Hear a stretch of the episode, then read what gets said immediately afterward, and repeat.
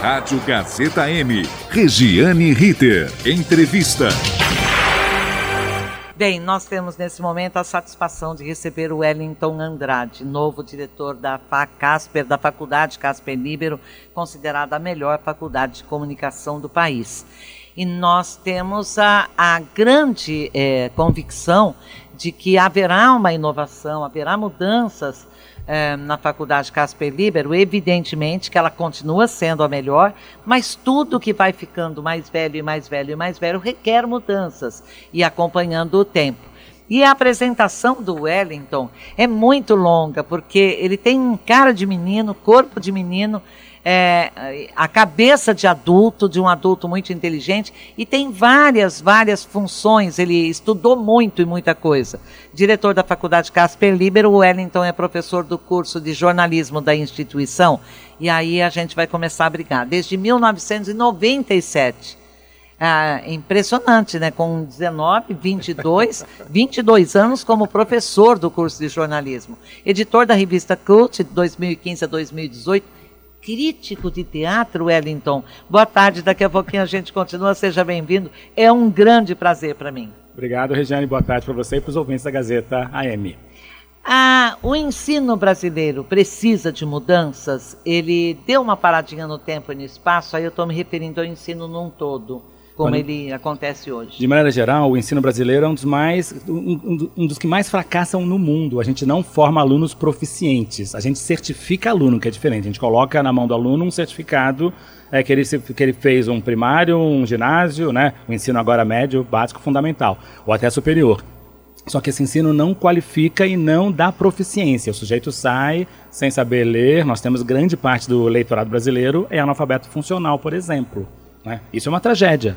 Já que você citou o analfabetismo, agora essa nova medida de que o a alfabetização não será é, acompanhada, não será fiscalizada até 2021, isso pode agravar ainda mais a qualidade do ensino? Claro, porque por uma educação que dá mostras assim claras de que é, existem falhas, é, o governo prefere então fazer vistas grossas. Embora parece que agora recentemente hoje eu vi num portal de notícias que o governo vai voltar atrás e vai querer fazer assim a fiscalização anual. Você entende que voltar atrás é melhor do que cometer a burrice e ficar nela para sempre? Sim, sem dúvida alguma. É preciso rever seus processos o tempo todo, ainda mais em gestão pública. Ou seja, o ato falho existe, mas é, ele, ele renasce, ele meio que se apaga, ele perde a, a intensidade quando se volta atrás. Voltar atrás é um direito do cidadão ou você acha que é uma prova de incompetência, de ineficiência ou despreparo?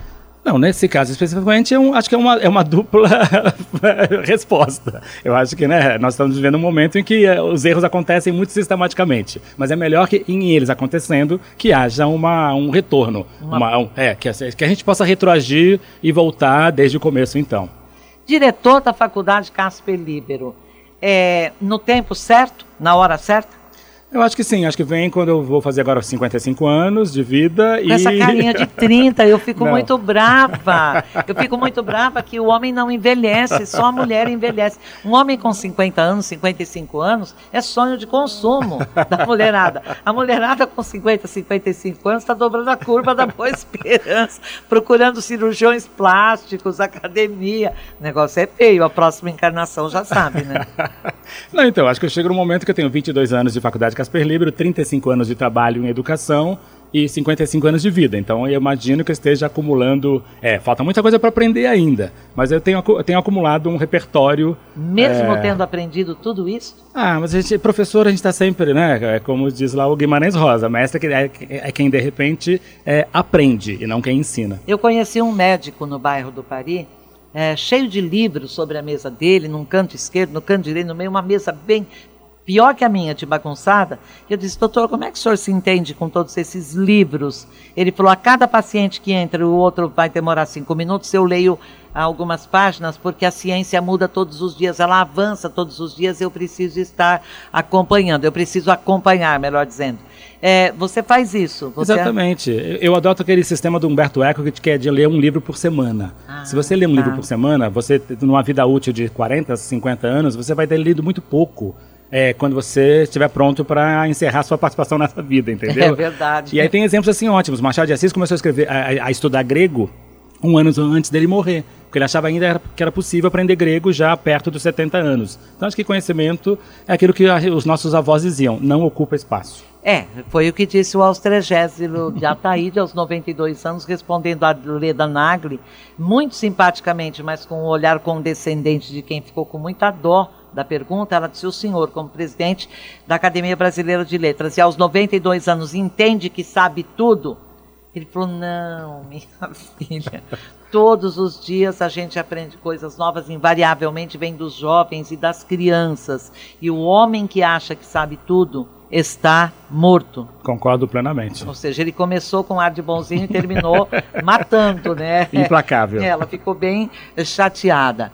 Aí, é, ele, o nosso Wellington de Andrade, é bacharel em artes cênicas pela Unirio e em letras pela Universidade de São Paulo, onde também desenvolveu suas pesquisas de mestrado e de doutorado em literatura brasileira na área de dramaturgia. Então, é, Regiana, a gente tem uma, um ponto em comum. Você foi atriz durante muito tempo da TV Tupi. Eu assisti as suas novelas. Eu assisti Como Salvar Seu Casamento e é. O Bom Baiano. E lembro de você na tela da, da TV Tupi. Eu tenho muito orgulho de estar aqui agora diante de você. Porque você é uma memória viva da, da televisão brasileira de um momento em que a arte brasileira vivia de muito heroísmo, muito romantismo e muita competência.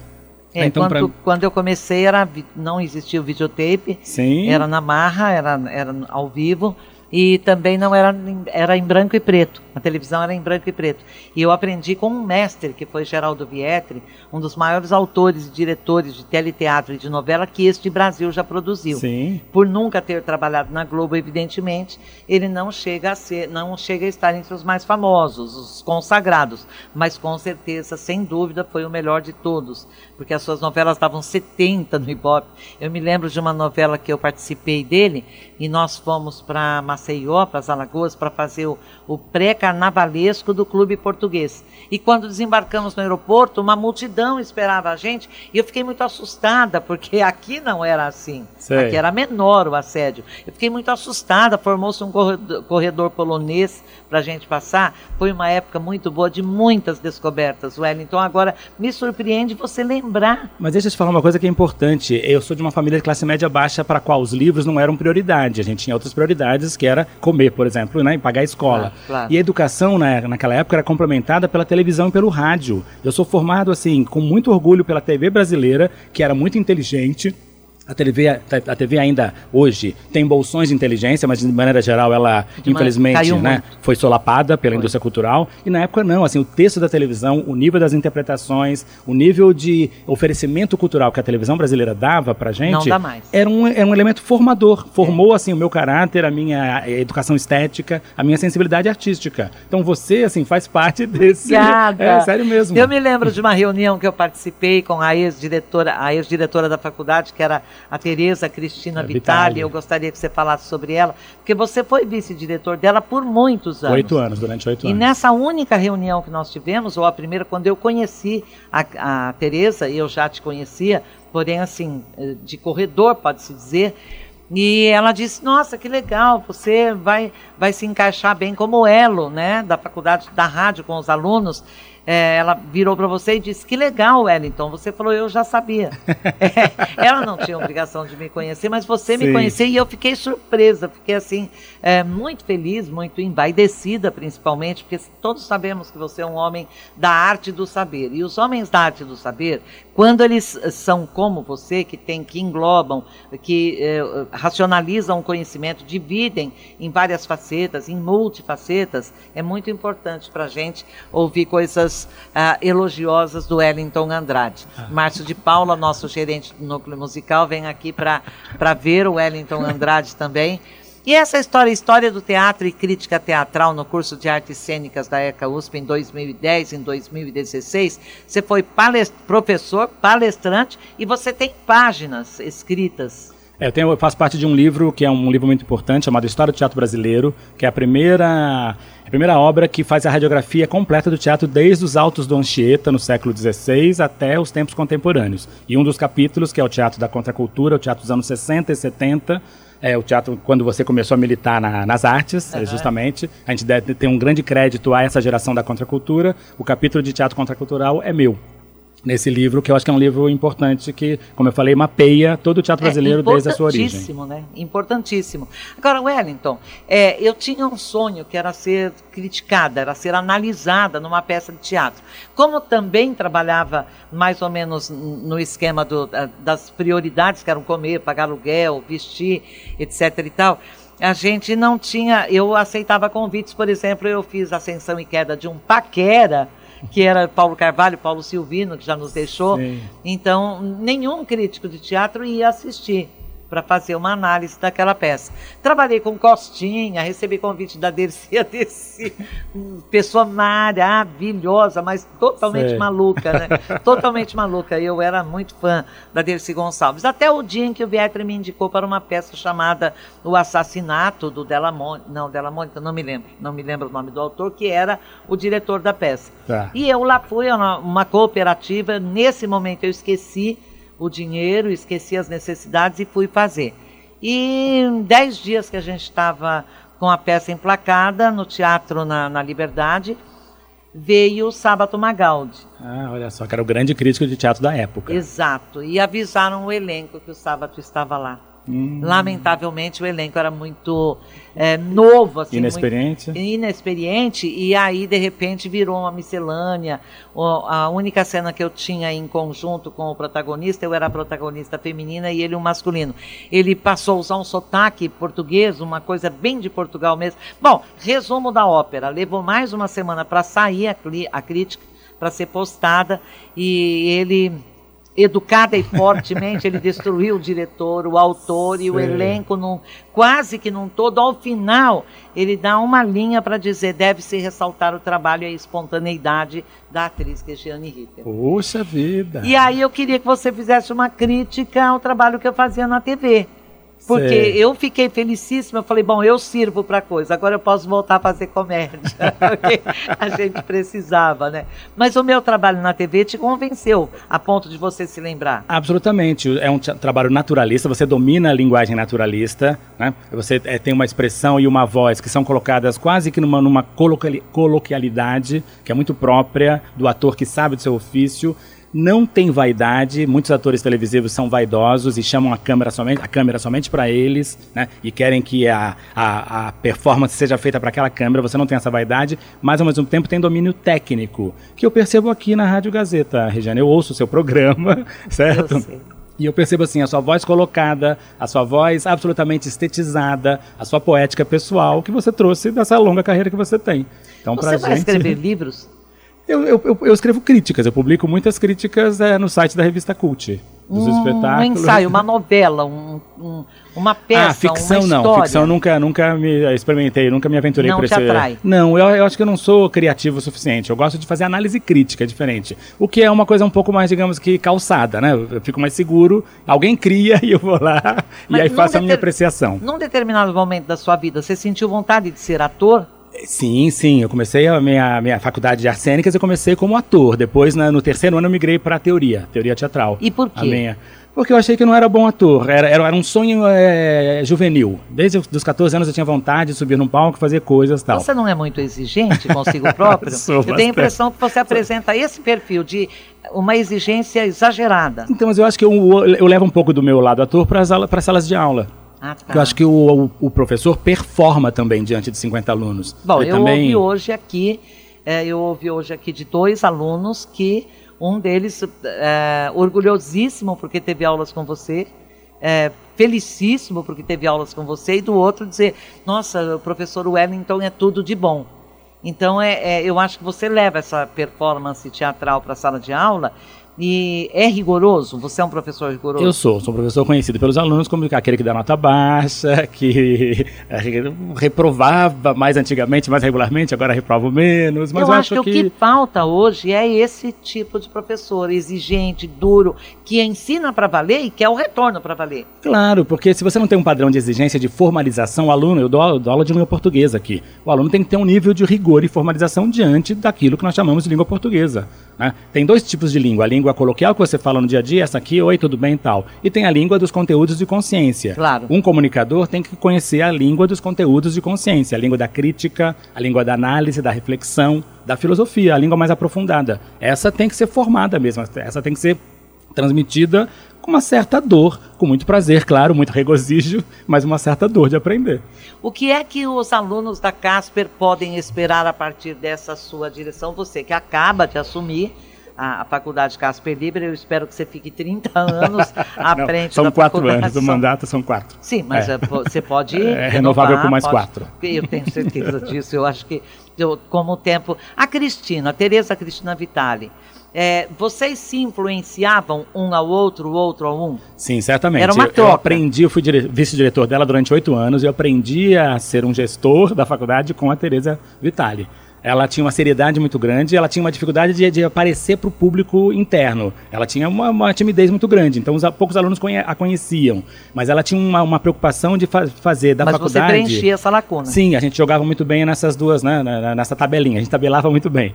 E aí ela, ela tinha uma preocupação de oferecer para os alunos o melhor que a faculdade e a Fundação Casper Libre poderiam dar para eles. E quantos fez prêmios isso. vieram em função dessa direção e co-direção, você e a Tereza Cristina Sim, Vitali? Em um momento de nós tínhamos tre- 3.700 alunos aqui matriculados, lato senso, mestrado, graduação, os quatro cursos, tal, cursos livres. Olha, é espetacular. Eu estou assim, felicíssima, orgulhosíssima de fazer parte desse grupo, porque hoje a rádio está submissa à faculdade, é um órgão da faculdade, e com certeza absoluta, bons tempos estão eh, né, soprando para o nosso lado, estão vindo para o nosso lado com poesia, com amor, mas principalmente com um trabalho e uma conscientização que vão fazer da Faculdade Casper Libero o que sempre se esperou dela, ser a melhor em tudo e sob todos os aspectos. A minha gestão, a gestão do professor Adalton é, Diniz, que é o vice-diretor, é focar agora nesse ano em três coisas básicas. O processo de internacionalização da formação dos currículos. Então, o aluno vai poder agora, é, a partir do segundo semestre, viajar e fazer a complementação semestral ou de cursos de férias em instituições de prestígio no exterior e ele possa trazer essa experiência e continuar matri- matriculado no curso da faculdade. Nossa. Então ele vai ter uma dupla, digamos, formação numa instituição brasileira e numa internacional, americana, inglesa, europeia de maneira geral. Então esse é um foco.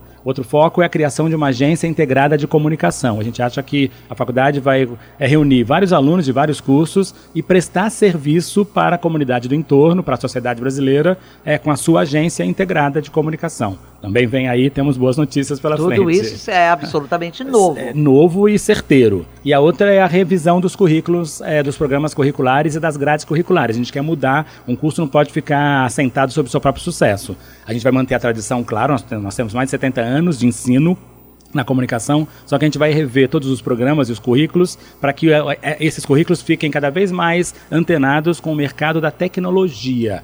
Né? A tecnologia tem que ser fe- feita por continuidade e a gente tem que estar pre- preparado para as mutações éticas né, que a profissão exige o tempo todo de um jornalista, de um radialista, de um publicitário e de um relações públicas. Eu costumo dizer, Wellington, que nós temos várias rotas de fuga dos problemas do cotidiano, da- dos dramas, das tragédias. Recentemente tivemos tantas, tantas na sequência que eu não sabia por qual eu estava chorando. Se era por Brumadinho, se era pelos 10 jogadores de base do Flamengo, Ninho do Urubu, pela escola de Suzano. Nós continuamos com a mania de imitar o que é ruim dos Estados Unidos? Acho que nós somos ainda colonizados. É, o Brasil é um país que, infelizmente, tem muita coisa boa, obviamente, né, tem um potencial enorme cultural, mas ele também, quando ele se deixa influenciar, ele se deixa influenciar por um nível de colonialismo é, do século 17 e 16. É uma pena. Né? A gente, assim, a única coisa que vai para frente para nós aqui, parece tragicamente, ironicamente, é o atraso. Os pais estão deixando de ser pais e os avós estão assumindo um papel para o qual não estão preparados ou não se atualizaram? E professores também. Muitas vezes os pais transferem ao professor a, a qualidade de educador do seu filho. A gente pode formar, mas a educação básica vem de casa, vem do pai e da mãe. Só que os pais normalmente terceirizam esse processo para a faculdade. E cobram.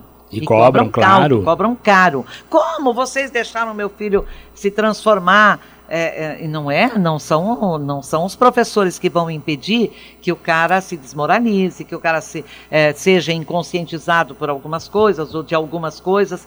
O que você acha da influência política das escolas, principalmente da faculdade, nos jovens brasileiros? Então, as escolas têm que oferecer formação crítica, a mais ampla possível, não militância política, sim formação crítica.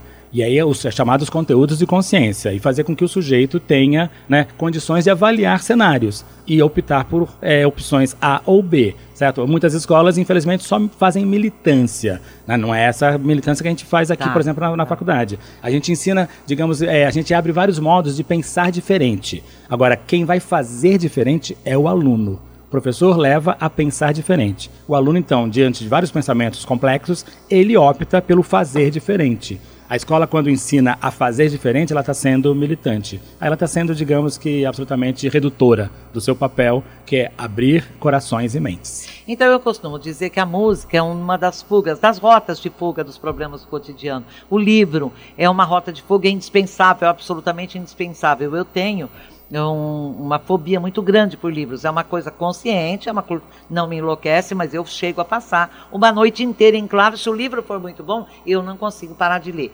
Eu é. posso ficar um dia sem comer, mas eu não posso ficar um dia sem ler. E eu não posso ficar um dia sem ouvir música. Qual o teu gosto musical? Bom, eu gosto muito de MPB, de jazz e música clássica, mas sobretudo a, a geração que me formou, a geração Chico, Caetano, Elis, Betânia, Tom Jobim, essa moçada da pesada. E quem cantaria agora para a gente descobrir quais são as suas preferidas e por quê? A voz mais sofisticada da música popular brasileira, chamada Elisa Regina. E por que essa música? Porque é uma música que o Roberto Carlos recusou, foi feita para ele gravar, se eu quiser falar com Deus. O Gilberto Gil entendeu que ele não gravaria. É, o Gil deu pro, pro Roberto Carlos e ele achou que era uma letra que desautorizava, que era uma letra violenta, que ia contra a convicção dele religiosa cristã. Foi um erro de percepção do Roberto Carlos, que é um grande cantor e um grande intérprete. Mas eu acho que a, e a Eli soube entender justamente é, o que é o lado blues dessa canção. É uma canção digamos que tinha uma superfície gravada lindamente pelo Gil, só que ela entendeu, a Elis quando gravou, entendeu que ela tinha que descer lá, digamos, né, é, ao mais baixo da condição humana para se, se ela quisesse falar com Deus. Elis Regina, para o Wellington Andrade, dele, preferência dele, se eu quiser falar com Deus, de Gilberto Gil, a música que foi recusada por Roberto Carlos. Se eu quiser falar com Deus.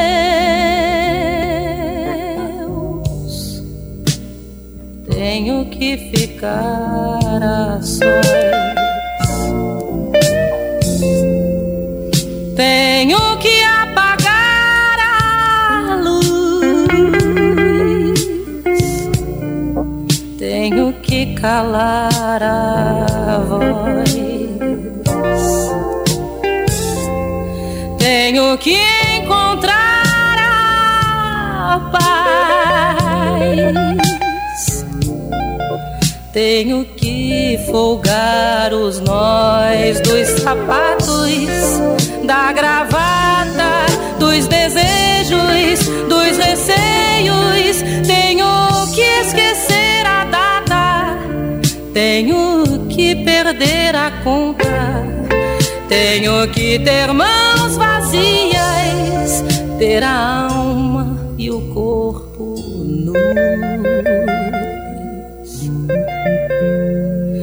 Se eu quiser falar com Deus, tenho que aceitar a dor. Tenho que comer o pão que o diabo amassou.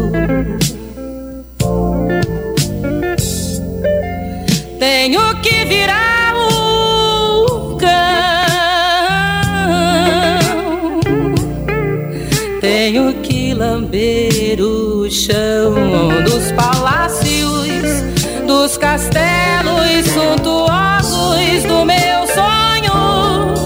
Tenho que me ver tristonho. Tenho que me achar medonho. E apesar de um mal tamanho alegrar meu coração. E se eu quiser falar com Deus, tenho que me aventurar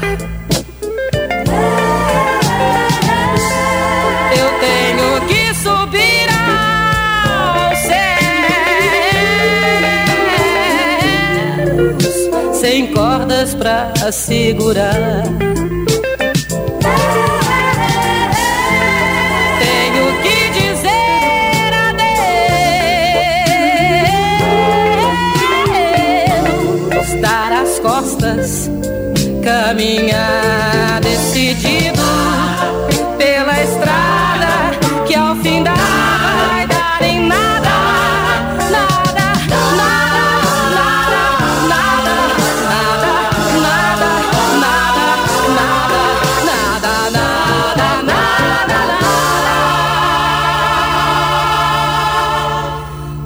Que eu pensava encontrar.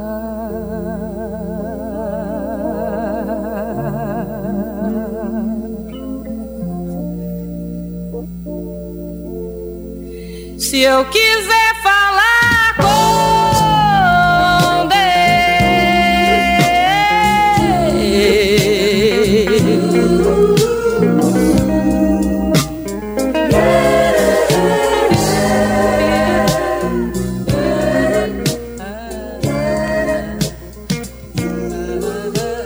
Obra-prima. Se eu quiser falar com Deus, Elis Regina. Regiane Ritter. Entrevista.